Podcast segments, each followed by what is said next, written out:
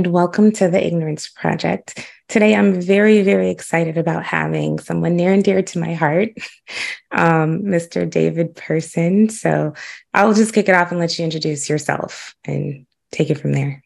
All right. Well, the first order of business is that I've known you since before you were, you and your brother. Absolutely, yes. your your parents and I were in college together. Mm-hmm. Uh, they are my dear friends, uh, Keith and Hyacinth. And uh, so that's the most important thing. Uh, Absolutely. after that, everything else is just secondary. yes. and, you know, I've been, I think, as I get older, just reflecting a lot about my life and my childhood and community. And you're definitely family for me. Mm-hmm. Um, and I've been thinking a lot about things that I wish I I done when I was younger, like utilize the resources around me. Um, growing up in Huntsville and being in the Oakwood community, there were so many people around that I wish I'd asked more questions about their mm-hmm. life and what they did and why they did it. And in part, that's how the Ignorance Project came to be. Of course, getting out information that people are uncomfortable asking about or don't know how to seek, but also kind of exploring a part of myself where um, you know, just exploring my curiosity about different things and different career paths and, um, you know, different ways you can live life. So thank you again for agreeing to do this. I love it. I love it. Yeah. I love it. It's my pleasure. So, you know, just a quick bio on myself. Mm-hmm. Um, I've been a, uh, a media personality and I guess the, the the the in vogue term these days is content creator. um, I've been in that business, the business of creating media content as a personality and as a producer and director uh, for almost forty years, pretty close to forty years. yeah. Um, as a professional, if if you if you want to count my years in college, then definitely over 40 years. and uh, I've done it for newspapers, I've done it for radio stations and TV stations, um, podcasts, social media sites, documentaries. Wow. Um, just uh, a wide range of things. And I'm still in a lot of those areas to this day. Mm-hmm uh, even though, of course, a lot has changed over over the past forty years. So uh, that's what I do for a living, uh, and it's also part of what I do as a passion. And um, and then I've also been blessed to integrate one of my other passions into my media work, mm-hmm. which is social justice, mm-hmm. addressing social justice issues. So those are that that pretty much sums up my professional life in a nutshell. Right, and we're going to get more into that soon. Um, but before we do, I want to talk a little bit about your background. We are uh, alumni? alumni? from the same university, Oakwood University. Right. Yes, which is in yeah. HBCU that I'm very passionate about. And you studied journalism or communications? I'm really not sure. I studied communication. I got okay. a I got a bachelor's degree in communication and interestingly enough, a minor in theology. Really? Yeah. I did not know that. Okay. Yeah, it's not readily evident if you if you spend it time around me. I'm not really the the theological type, probably yes. uh, in in a lot of ways, but then in some settings I am. So I guess yeah. it just depends on where I am. I guess. Absolutely. And I think when you think about theology too, I always think it's more about information, right? It means mm-hmm. that you're curious historically about biblical things and, you know, world religion. There's a lot that theology can yeah. encompass. So, yeah, right. I, I, can see that in you, honestly.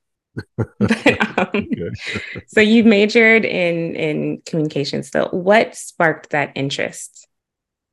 Well, that's a great question. I have been a what I what I call a radio geek.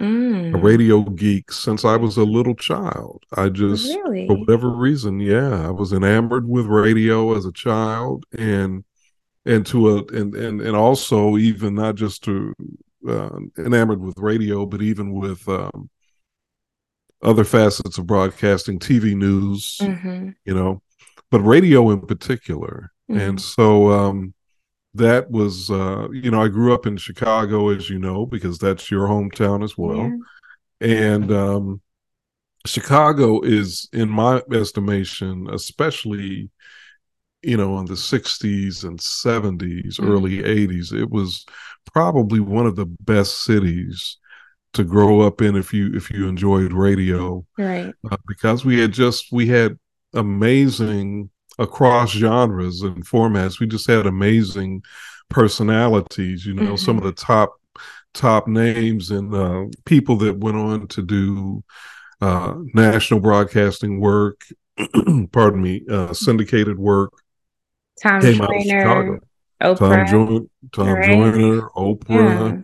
Bill Kurtis. Mm-hmm. Um, uh, there are others whose names I'm forgetting right now. Um, you know, and there's some some legend radio legends like Larry Lujack mm-hmm. and uh, Ira Glass. You know, for public radio people, right. Ira Glass. I mean, just a wide range of. It was just a good town for radio, right. and so uh, it it stoked that interest in me, and I never lost it. Mm-hmm. And see, that's kind of where I get to just reflecting a lot about my childhood because I remember being interested in, I wanted to be Oprah. at one mm-hmm. point, I said, That's what I want to do. I want to go, I want to interview people, and I want to have a national platform where I'm sharing information with the world. And I remember saying that to someone and them saying, I want to be Oprah too. And me thinking, I can never do it that now because I need to be original. and I think a lot about those moments in my life where I changed my path because of external um, things that happened that I felt wouldn't make me unique right? Mm-hmm. And I really regret that. And now, as I look at my younger cousins and just the young people, now my friends are having kids in my life. And I just want them to know it doesn't matter. Like, do what you want to do, it doesn't matter what anyone around you wants to do, and use the resources around you. So, yeah. thanks for giving that background. mm-hmm. um, and that kind of gets me into what I want to start talking about with you, which is um, ultimately finding Tamika. But before we get there, the reason I thought about finding Tamika ha- is because of what happened recently with Carlee Russell. Mm-hmm. And I mean, you're aware she was reported missing. A lot of people really blew up social media because she's a missing Black woman, right? And when that happened, I remember just feeling very connected to her because I saw I saw myself in her right? I saw me, a young Black woman, not as young as I was, but still youngish Black woman, just doing something that you think is the right thing. And then you get kind of caught up, and now someone kidnaps you. In my mind, I couldn't sleep at night just thinking about what happened to her. Is she in a sex trafficking ring? Like, what's going on? Um, so before I keep getting, before I move on to Tamika, I want to talk a little bit about missing white women syndrome. Yeah. Right. Yeah. Well, yeah. um, I guess what I'd like to say first is, uh, and this may not be a popular point of view, but I actually mm. still feel a lot of sympathy for Carlee. Mm. Uh, I believe that um, she probably, if if what we understand to be the case is is indeed true, which is that she sort of fabricated this whole missing person scenario from start right. to finish that's that's indicative of someone who's in who's having i think a very severe mental crisis mm. and and i've got to wonder well what precipitated that mm-hmm. you know mm-hmm. what what stressors in her life or what trauma precipitated that so I, I actually have sympathy for her um, i think that um, there are a lot of people in general you know, across racial lines, gender lines, sexual orientation lines, who deal with trauma. And I think there's a unique trauma that Black women deal with mm. um, because of the fact that one of the one of the toughest things in the world, in our nation at least, I should say, one of the toughest things in our nation, is to be a Black person, is to be born Black. You're right. Now, you know, to be born indigenous also mm-hmm. is one of the toughest things mm-hmm. in our nation. But uh, certainly, uh, being black is is is tough. born black is tough. Being born a woman is mm-hmm. one of mm-hmm. the toughest things in um, in our nation and in the world. And so I can only imagine what kinds of things she has had to deal with and she's been subjected to mm-hmm. that have led her to this point in her life. So I, I feel sympathy for her. Now, having said that, I don't I'm not saying that I'm dismissing what she did. Mm-hmm. Um, you know, that has to be dealt with. It's serious and it certainly undermines and feeds into the very thing that you talked about, Shireen, white women's missing uh, missing white women syndrome. Mm-hmm. It feeds into that, and we know that you know uh, while this young woman got a lot of media coverage, um, and and probably honestly probably not so much because um, she went missing. At least this is my opinion but because she said she saw a baby. Yeah. Because she saw a baby. And I think that immediately, that was by itself. And I think that immediately elicited a lot of sympathy from people That's and a, a lot of curiosity and fears from a lot of people. Right. Uh, so I I would say that um, what she did unfortunately it it reinforces or justifies in the minds of a lot of people you know the whole idea of devaluing missing black women mm-hmm. and valuing missing white women over missing black women mm-hmm. or, or other women of color for that matter you know so uh, so yeah i have strong feelings about all of that but I do believe that that she deserves a lot more sympathy than I think she's been getting. That's fair. And you know, as you say that, when I was looking things up about Carlee Russell, I found that there are there are actually two other women, black women that went missing last week. Um, mm. and I want to make sure I speak their names. Janiyah Duffy, she went missing in Georgia. She's a 15 year old black girl. Mm. And then Latasha Coleman, she's 46. She went missing in Mississippi. And I was looking at that and I thought about Carlee Russell and I also thought about Rosa Parks because, of course, we hear about Rosa Parks, but what we're finding now, um, I remember reading The Power of Habit and discovering that there was another Black girl that refused to get off the bus. Her name was Claudette Colvin.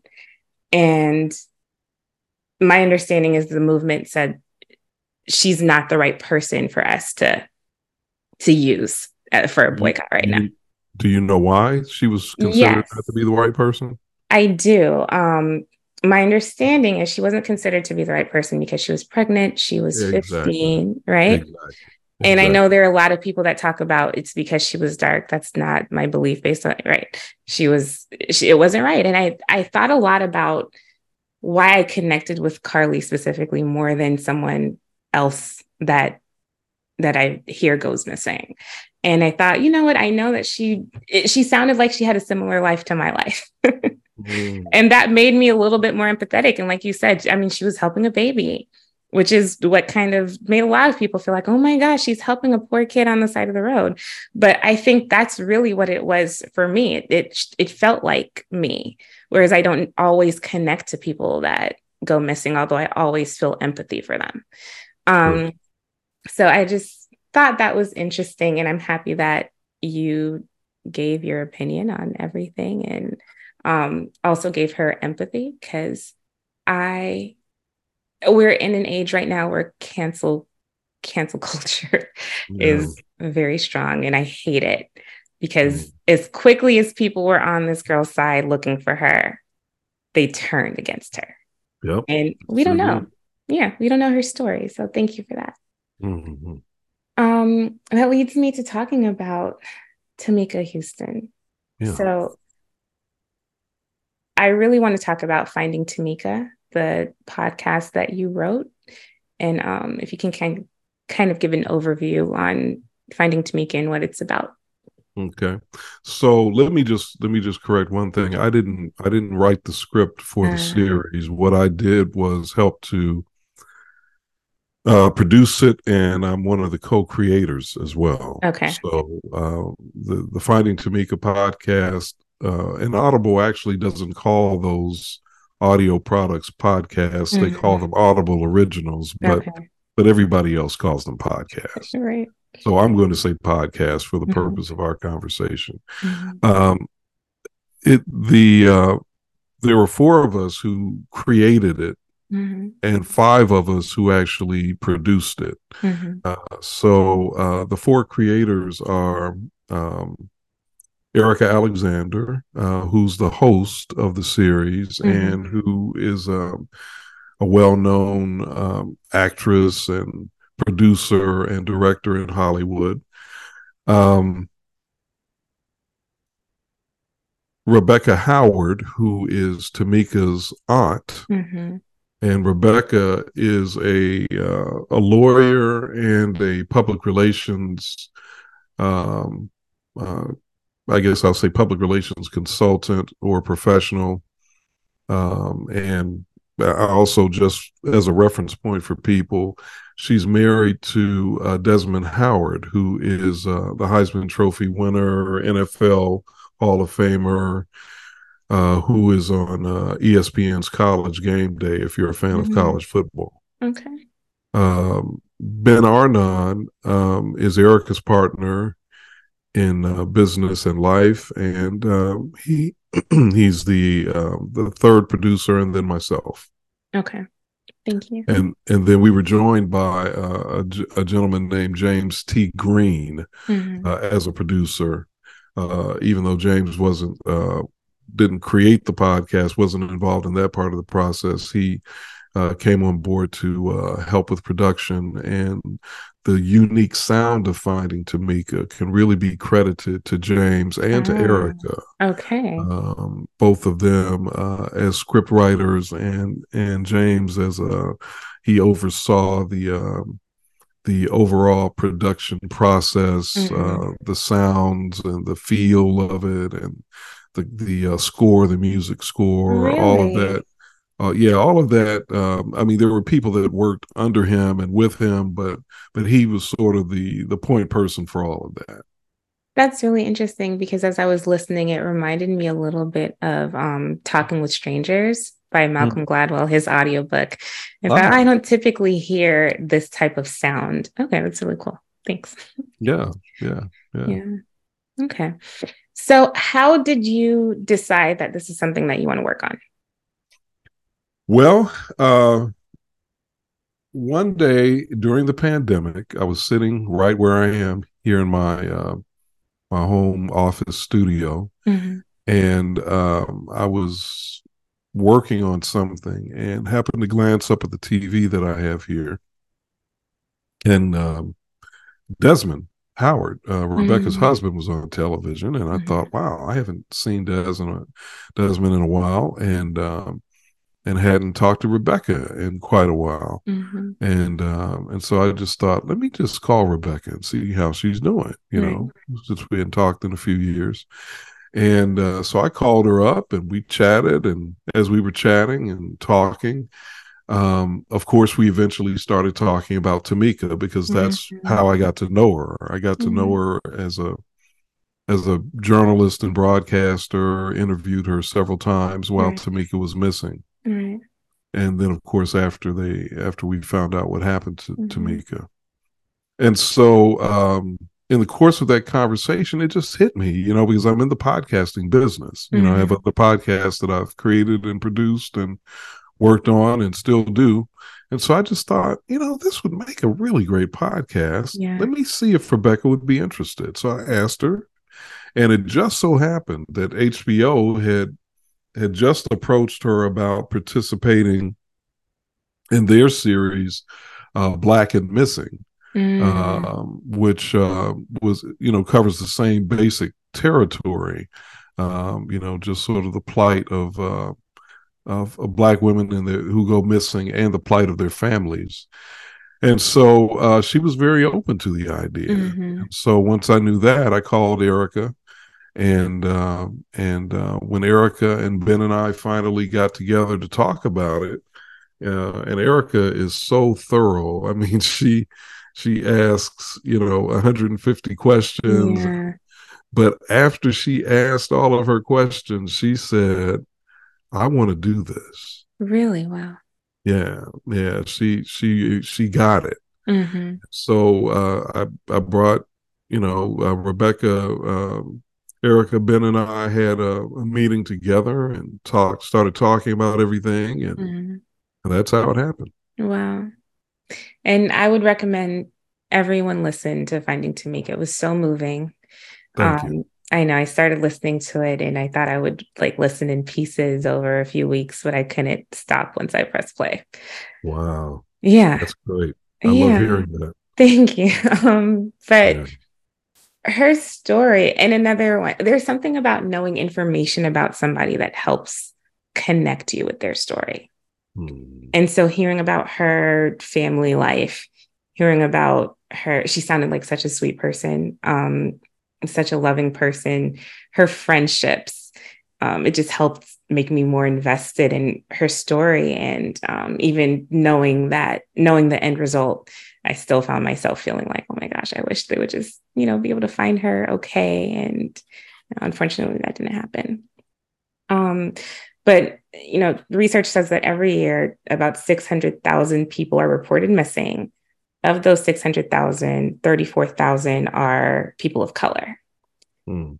And after hearing that story and just kind of getting a little bit obsessive and going on Google and going down all these different paths, I found that there are just so many missing people of color, as that um, that article for NPR stated, but even Black men that go missing.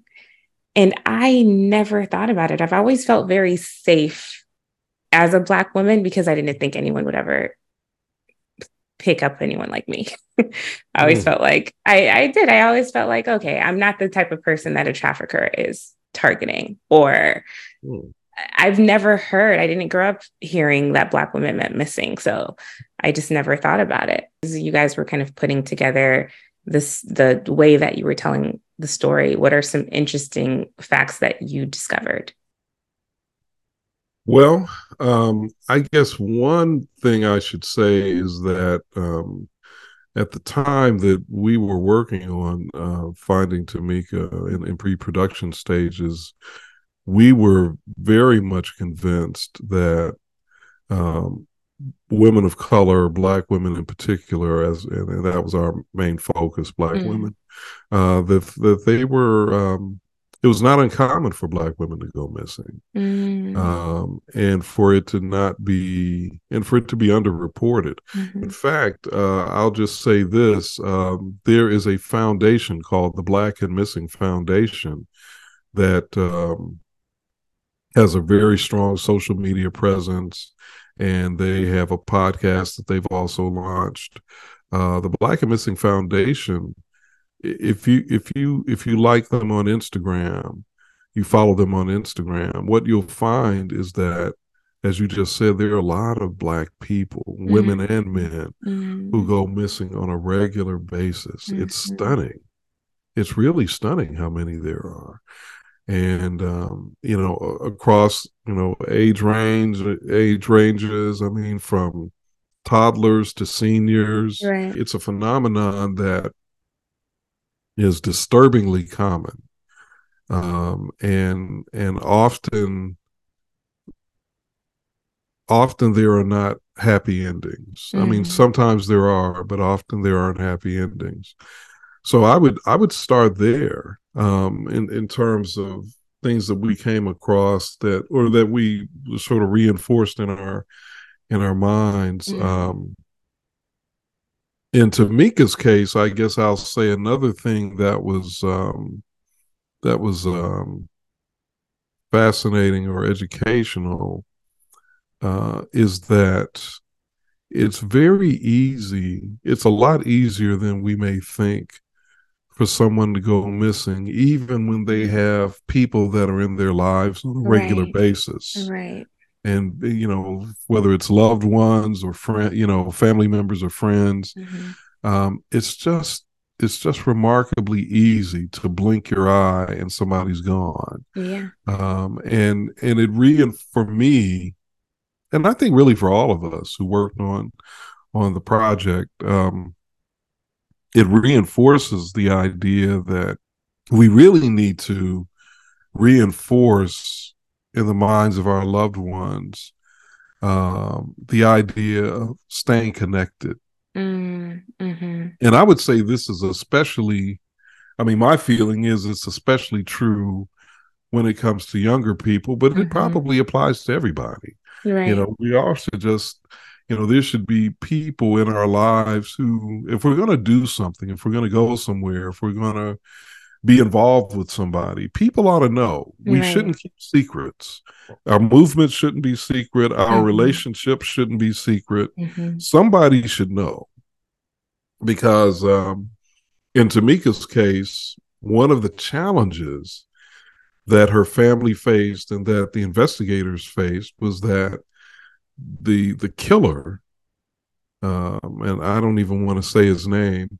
Right. the killer um, was not someone that um, was familiar to her family, mm-hmm. and and her her best friend was not very familiar with him either. Mm-hmm. So it made it more difficult for you know the investigators to to really see him as a suspect because they didn't really know he existed for quite a while. Right. Wow. And I know as someone that gets kind of annoyed with my parents for always saying, Where are you going? I need to know. Um, I can understand that secrecy.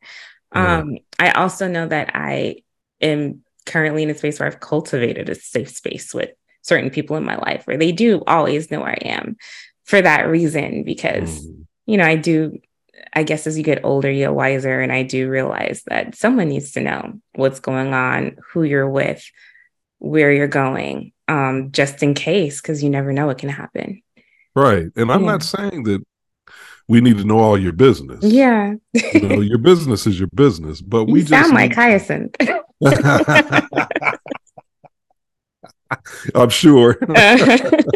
but we need but we do need to know right. You know, what our loved one, you know, just at the very least, you know, you know, who's in your life. Yeah. You know, yeah. and and if you're going to go to the Jamaica or Canada or mm-hmm. wherever with somebody, you know, somebody needs to know that you're going there with that person. Right. You know, uh, again, what you do is your business, but mm-hmm you know but we just need to know. It's just a safety it's a safety consideration. That's very true.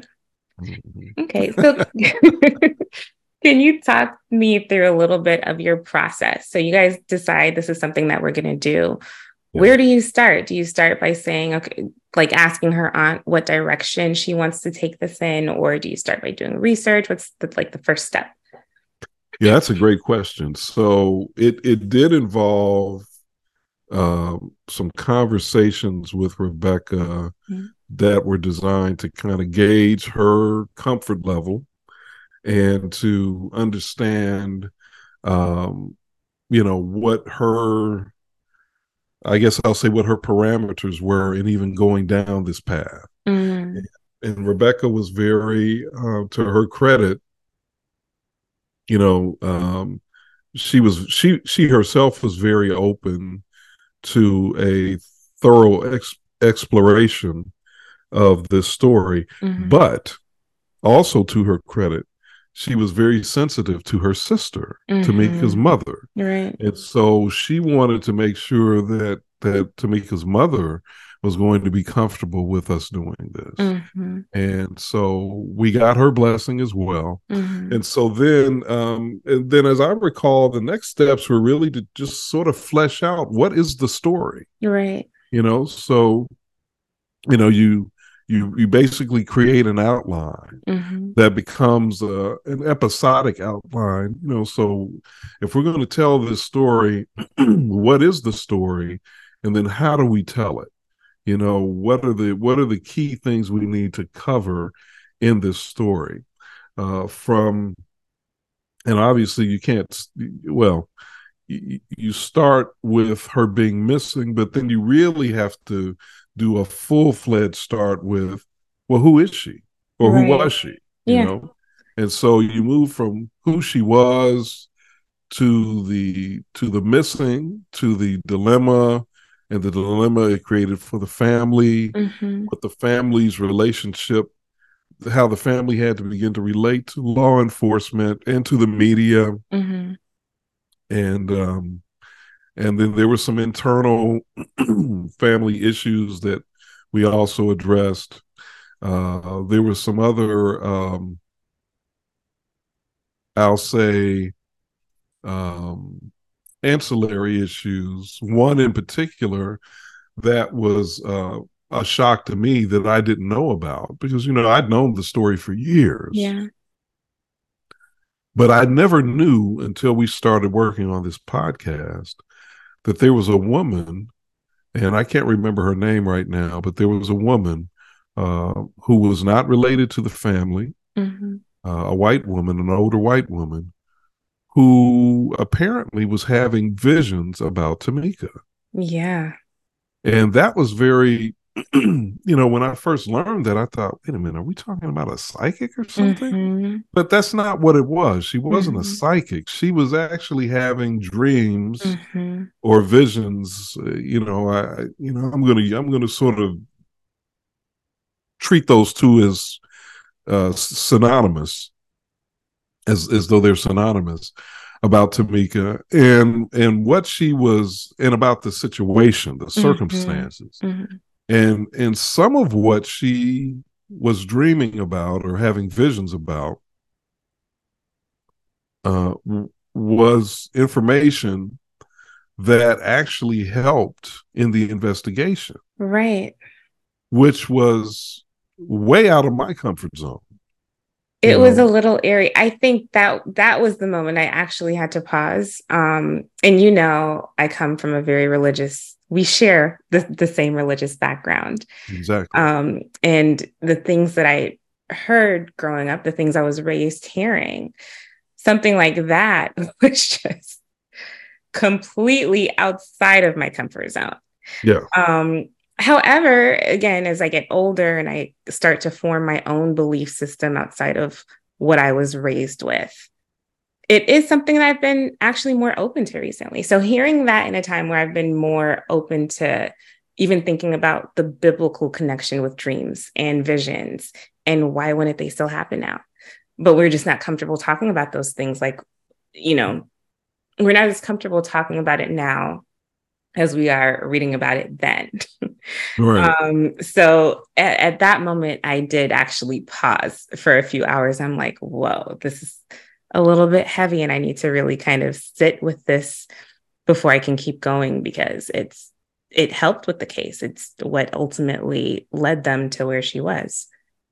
Right. And you can't yeah, and that's and that's what I had to do too. I also yeah. talked it over with um one of uh, one of my minister friends, mm-hmm. uh, and uh, and I just came to the conclusion that first of all, the story is the story. So mm-hmm. whatever it is, is what it is. Mm-hmm. Secondly, um, you know, the reality is, um, even though it's outside of my comfort zone, uh, you know, I do believe in um, a world in which uh, there are supernatural occurrences. Right. You know, occurrences that defy, you know, they can only be explained spiritually. They can't mm-hmm. be explained through science, you know, or or tangible, um, you know, uh, occurrences. So that being the case, that means there was there's room for, you know, what this woman w- was experiencing. Now she may have interpreted it differently than perhaps I would interpret it. But the mm-hmm. bottom line is there was still something supernatural going on. Yeah. And so, um, and I view it as a positive thing, not a negative thing, mm-hmm. because mm-hmm. again, it was designed to help the supernatural occurrences, however you want to define them or describe them, were designed to help the investigators find out what happened to Tamika. Mm-hmm. So um, that was probably the most challenging aspect of this whole thing for me. Right. So you'll notice in the in the podcast, Erika had a certain way that she responded to mm-hmm. it. And she framed it in a way that doesn't comport with my belief system, mm-hmm. but that's okay. That's mm-hmm. Erika's belief system. Right. And Erika has every right to articulate, you know, her perception of things and, and her understanding of things. And, you know, since you and I are talking here today, you know, I'm I'm sharing with you my interpretation and application mm-hmm. of things, which is mm-hmm. different. You know, I mm-hmm. don't believe in ghosts. I don't believe in spirits right. in that sense. Um, but I do believe that there is a spirit world mm-hmm. occupied by, um, you know, in, in common language, occupied by angels and demons and mm-hmm. and uh, an invisible God and and uh, and so forth. So, uh, you know, I think I think there's room for all of us to bring our own sort of interpretations to the table right. and trying to understand what happened. Right you know? Yeah. Thank you for sharing that. Um, I also thought it was interesting what her friend told her aunt at the funeral and then even her aunt's experience in the car with the i think it was music playing so there are just a lot of things that happen that Erika Alexander actually says i think in the beginning when everything starts you're gonna it's a, a wild ride that we're gonna about to yeah. go for and i felt that and um also how things ended with her father and just it was pretty heavy. Everything that it's a lot for one person's life. It's a lot to go through. Um so thank you again for your part in sharing that story. Thank you. what yeah what are things that we can do people can do that are listening or watching right now to help missing women or men? Mm-hmm. I think one of the first things is to uh, uh, go on social media and follow uh, the Black and Missing Foundation. Mm-hmm. I think that's one of the most important things you can do.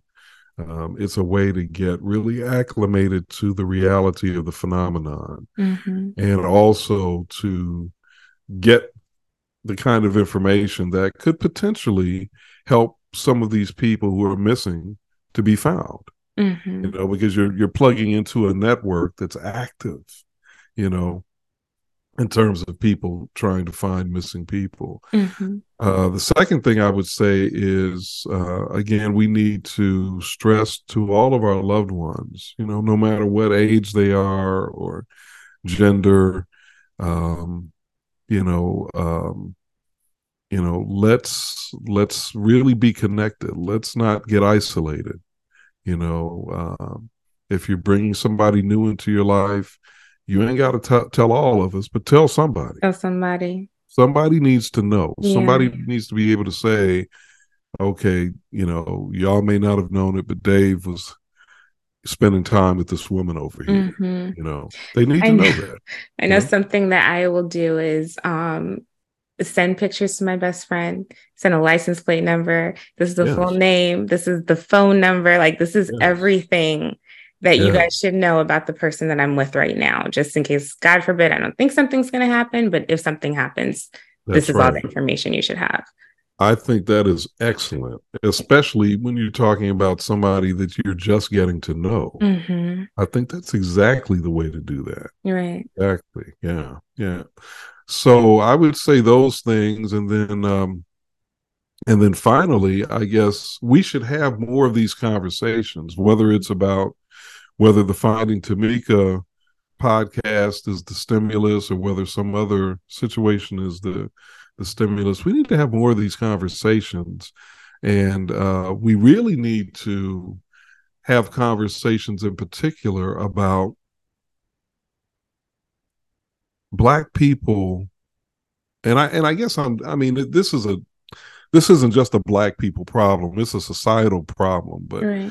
but but i'm speaking now because we're talking about finding tamika mm-hmm. specifically about black people we need to become a lot more conversant of and interested in um conversant about and interested in mental health for ourselves. Mm-hmm. mm-hmm. Um, and I say this because the killer of Tamika Houston, the story that he told law enforcement was that they had an argument about money mm-hmm. and that he, in a fit of rage, took an iron that he was using to iron clothes and threw it at her mm-hmm. or hit her in the head with it. Well, my God, what a horrible thing to do to somebody mm-hmm. over an argument over money? Really? Mm-hmm. You're going to do something that could be fatal? And then on top of that, this guy, he doesn't try to get help for her. Mm-hmm. He takes her body, and she could have still been alive for all we know. I think about that a lot.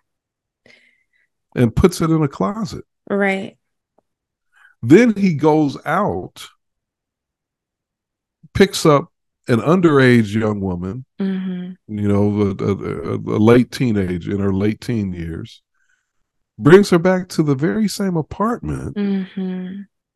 where he just killed Tamika, or at least, you know, severely wounded her, and she's unconscious or dead in his closet, and he's having sex with this mm-hmm. I mean, the, the whole thing is just sick. It is. You know, so you you, you know you kind of have to wonder, and I I struggle with this because I don't have any sympathy for him, and I struggle with that. Mm-hmm. Um, you know, I I core I don't I, I didn't tell you. Um, one of my responsibilities as a producer was to reach out to him. So I mm-hmm. actually reached out to him and corresponded with him mm. so that we could make sure that we got, you know, his side, so to speak, uh, for the podcast. And so the letter that Erika was reading, uh, in whichever episode it was, uh, that that uh, had the killer speaking, uh, was something that he sent me. Mm-hmm. You know, he emailed to me. Um, or maybe he mailed it. I can't remember now. I think he mailed it. He mailed it to me. I think. Um, you know, something was wrong with that guy. You're right. I mean, he was horribly sick. So, uh, yeah, we need to have we need to have some real conversations about mental health. We need to have some real conversations with boys and uh, about how to treat women Mm-hmm. We need to have real conversations about uh, people, and I'm going to speak now in a broader sense, encompassing, uh, you know, the complexity of gender identity as we know it today, mm-hmm. about people that present as male, whether they were born male or not, and how they treat people who present as female, whether mm-hmm. they were born female or not. Um, in same sex relationships, you know, the, the, same conversation, you know, because there's violence in some of those relationships too, just right. like there is in heterosexual relationships. You know, we just need to have that conversation about intimate partner violence mm-hmm. and and and and how to be healthier people so that in our relationships, whatever category they fall in, um, you know violence the the chance for violence is lessened and not um escalated mm-hmm. right mm-hmm. with the knowledge that you have now what's something that you would teach your son at a young age well uh you know don't don't ever hit a, a woman mm-hmm. or a girl you know don't ever call her out of her name um treat you know, women or, uh, and I'll even go a step further and say, you know, women, whether they are, uh, you know, uh, cisgender or trans, mm-hmm. uh, treat them with the utmost respect because, um, you know, uh, as should be obvious to all of us, there is something uniquely special about women that warrants that. Right. Just because of um, you know, and again, I don't care if you're talking about, you know, cisgender or uh, transgender. Um, the female spirit is a special spirit. Mm-hmm. The female inclination is a special inclination, let alone the ability of cisgender females to give birth, to bring life into the world. Right. This all of that is special and it mm-hmm. needs to be revered. Um, now, you know, there are a lot of countervening attitudes and and and uh, viewpoints in society that would challenge those things and and unfortunately masculinity uh, has become i don't care what anybody says masculinity has absolutely developed over time mm-hmm. um, a, a, very severely toxic uh, aspect to it mm-hmm. and, and i say over time but i think it's really been with us for centuries you know um, it's just that you know the way things have been portrayed we didn't necessarily recognize it as such until right. recent times right so i would i would definitely try to encourage uh, my son and you know my son um, you know uh, to um, and i think and i think this is who he is today thank mm-hmm. god uh, it, you know just you know do not you know, do not embrace the more toxic aspects of masculinity that are being promulgated in society. Absolutely. Yeah. yeah. I wanted to ask that for those with young sons that are raising them so they can kind of have a guide for mm-hmm. what they should be saying. So thank you. Well, thanks so much for talking about Finding Tamika. Is there anything that you're working on now that we can support? Um, yes. Uh, let me just run through a few things. First, let me also say real quickly, you know, we were blessed in that Finding Tamika won two national awards. Yeah. Uh, the uh, the DuPont Columbia Award, which uh, uh, we were in the same uh, class of awardees as uh, 60 Minutes on CBS, The mm-hmm. Washington Post, ABC News, CNN. Uh, so we were we were really proud of that. Yeah. Um, we also won a Webby, uh, which we're really proud of, and we were one of Audible's top nonfiction podcasts last year. Um, in terms of current projects, um, I co-host and produce uh, a podcast called Breathe, mm-hmm. which uh, I do with uh, my pastor, Pastor Debleaire Snell. Mm-hmm um, and that is uh, he's the senior pastor of the Oakwood University Church and also the speaker director for a ministry called Breath of Life. And uh, and the Breathe podcast comes under the auspices of Breath of Life. I also co-host uh, a podcast called Alabama Politics this week, and every week uh, my co-host and I, Josh Moon, uh, we analyze um, Alabama politics, which is, as you can imagine, a freaking mess right now. Oh yeah. and um, and we is also close to Florida politics right now. uh, it's, it's about as it's they're about neck and neck. Oh yeah. It's about neck and neck. And we interview newsmakers, uh, politicians, newsmakers. Um, you know, we've had um, you know, uh, former Governor Siegelman on the show a couple, two or three times. Uh, Doug Jones, former U.S. senator, you know, bunch of people. So uh, we we do that show or that podcast. Um, I've got one that we are developing now about um, the city that you used to live in, Huntsville, Alabama. Right. Uh, that we're developing called Hello Huntsville mm-hmm. that we think is going to be a lot of fun. We're going to take a look at what makes Huntsville special, unique, yeah. place to live, fun place to live, uh, and look at it through the eyes of um, some of its more prominent citizens mm-hmm. as well as those who are not so prominent. Mm-hmm. And so we're looking, we're we're deep into production on that now, and looking forward to that. Uh, I'm trying to think what else um, merits mentioning. Um, for now, for now, that's it. For now, that's it. Okay. A yeah. little birdie told me way back in the day used to have a television show. I did, yeah. You were you were a little, little, little yeah back in those days, but yeah, I did a I did a TV show uh, on uh, the CBS affiliate here in Huntsville called Talkback, mm-hmm. and uh, it was a uh, basically I was the black liberal, and uh, my co-host was the white conservative, and we had a lot of fun. we had a lot of fun debating uh, politics and taking phone calls. Mm-hmm.